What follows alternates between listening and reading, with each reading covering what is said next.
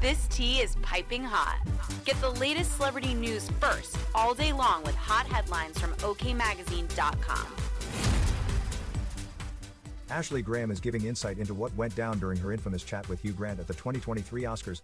In a new interview, the model explained that before the cameras started rolling on their painfully awkward red carpet exchange, the Love Actually actor was quite candid about his feelings toward being at the annual Hollywood event.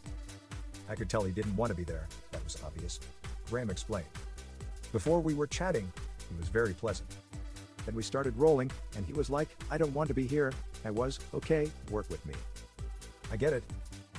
But, like, work with me? I was trying my hardest to be my nice, upbeat self, and he gave me what he had. I didn't get the Vanity Fair comment. My public school system didn't have that book, probably. It's crazy how viral it went, the Sports Illustrated cover girl recalled.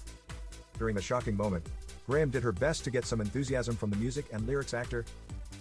What was it like to be in Glass Onion? How fun is it to shoot something like that? The 35 year old excitedly asked Graham. Well, I'm barely in it. I was in it for about three seconds, the UK native said in a lackluster response. It still must have been fun, though. You had fun, right?